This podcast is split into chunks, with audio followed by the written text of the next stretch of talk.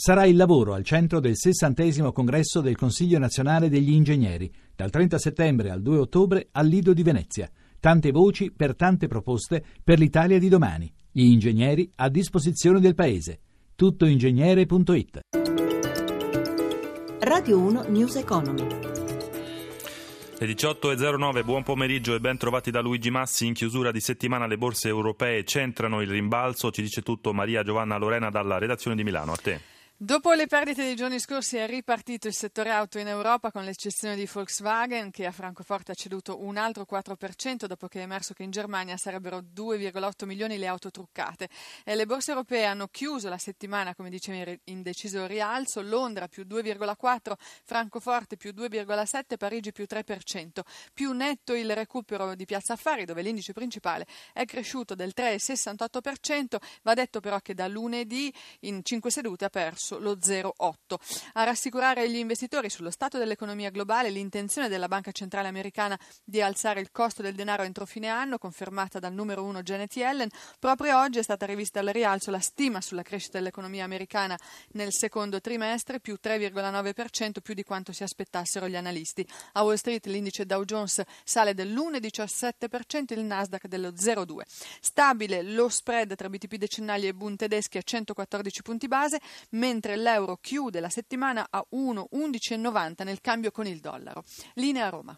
Grazie Lorena, andiamo avanti parlando del futuro di Poste Italiane, accordo raggiunto la scorsa notte tra azienda e sindacati sulla riorganizzazione del gruppo in vista della prossima quotazione in borsa. Anna Trebbi. L'intesa prevede che nei grandi centri urbani la posta ordinaria venga recapitata dal lunedì al venerdì, quella prioritaria e i pacchi anche di sabato e di pomeriggio. Nei piccoli centri invece la consegna avverrà a giorni alterni, esclusi anche i licenziamenti coatti in caso di personale in esubero per i lavoratori in eccedenza previsti mobilità, riconversioni professionali e prepensionamenti. Un buon accordo, afferma la CGL che vi legge un primo passo nell'attuazione del piano industriale che porterà Poste Italiane in borsa. Un primo passo cui a novembre seguirà la pianificazione delle attività per il 2016. Soddisfatta anche la CISL che apprezza in particolare l'attenzione rivolta alle consegne dei pacchi, un settore in pieno sviluppo grazie anche all'e-commerce che contribuirà, dice, a mantenere i livelli occupazionali. Meno convinta della bontà dell'accordo l'UGL che teme demansionamenti e trasferimenti per il personale e parla di piano industriale miope e pasticciato e proclama un primo pacchetto di 15 ore di sciopero. Domani la decisione sulle date.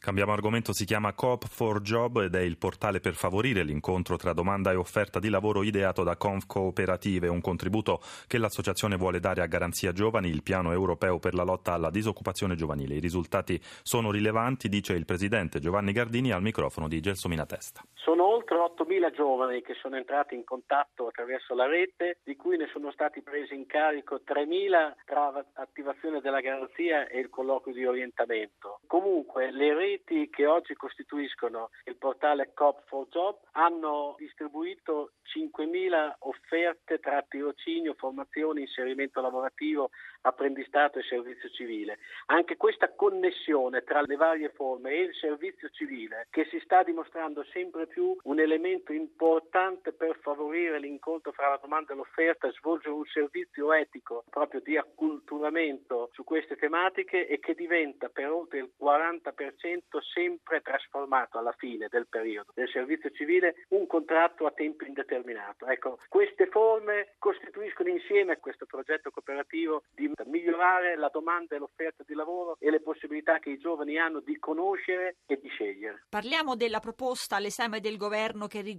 i prepensionamenti. Sono fra coloro che spera che ci possa essere la possibilità di poter avviare un percorso di flessibilità sui pensionamenti, fare un prepensionamento con un taglio sopportabile a chi ha uno o due anni per arrivare alla pensione, con collegato l'inserimento di un giovane può essere una cosa molto interessante a cui devono partecipare le imprese, perché le imprese si devono fare carico di una copertura di questo costo, perché ne avrebbero beneficio tutti, ne ha beneficio chi va in pensione con un anno di anticipo, ne ha beneficio un giovane che entra nel mondo del lavoro, ne hanno beneficio le imprese che finiscono per sostituire magari un pensionato stanco con un giovane che ha freschezza, innovazione, cultura nuova e disponibilità al cambiamento.